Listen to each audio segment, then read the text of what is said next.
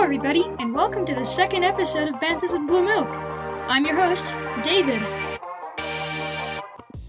First of all, I want to thank all of you who had listened to my last podcast. In the last few days, we have got 13 listeners in total, and that's quite a lot in my opinion. So, yeah, thanks. Also, spoiler alert, we will be covering a lot that happens in the last season, so if you haven't watched it, I suggest you click off. Anyways, as I said, today we will discuss Star Wars The Clone Wars The Last Season. This last season has been phenomenal. The animation has been improved so much over the past few years, and I feel like this last season is so HD and has so much detail to it. I feel like the Clone Wars in general has impacted a lot of us Star Wars fans because of the great storytelling and characterization. I am sure the last episode, Victory and Death, made all of us cry.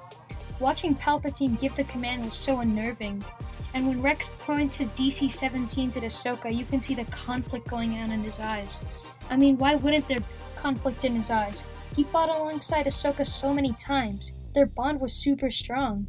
And when you look at Ahsoka in that moment, you can feel the confusion, and in your mind, you hear her non verbally say, Why? The action in the last episode was super good. Watching Jesse and all the clones go against the Astromechs was pretty goofy in my opinion. The fighting is also pretty tense because they were in a nosediving Republic cruiser, and when Rex and Ahsoka got in the Y-Wing and landed was pretty relieving. Okay, onto the last scenes, which were the hardest to watch. I had kind of mixed emotions when Ahsoka perched the guns and helmets on the graves of the troopers. I felt anguish, relief, and anger anguish because I knew it was all coming to an end and I was not ready for it. You see, I actually hesitated to watch the last episode because I really didn't want it to end. Relief because I knew the battling was over and Ahsoka and Rex had made it alive. And lastly, anger. I felt anger because since the start, you know that Palpatine had planned all of the events. He was the puppet master behind all the strings, and I really hate him for that.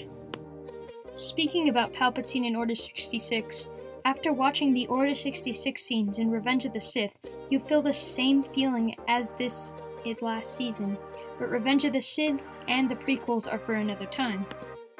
Anyways, some memorable scenes from the last season are the arrival of the Bad Batch, aka Clone Force 99, which, if you didn't know, I believe is named after the one and only 99 the clone who during cloning suffered from numerous genetic and physical defects.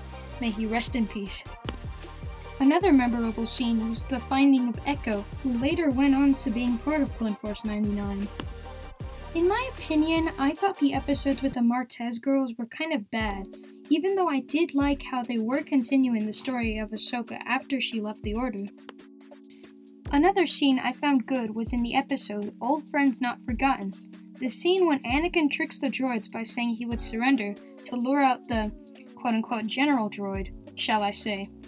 I liked it because since the droids are big dumb, they got really confused. I also liked it the scene because the, the jet trooper ambush that happened when Anakin called the word. The next memorable scene was when Ahsoka was introduced to the 332nd, or Ahsoka's battalion.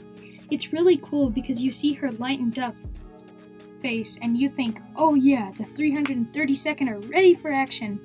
Kinda sucks though because basically all of them got immediately wiped out by Maul and the Mandalorians. Which brings us to our next memorable scene Ahsoka and Maul's battle.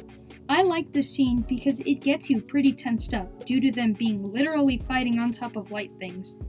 The immense balance they had to keep up there is way too much for me.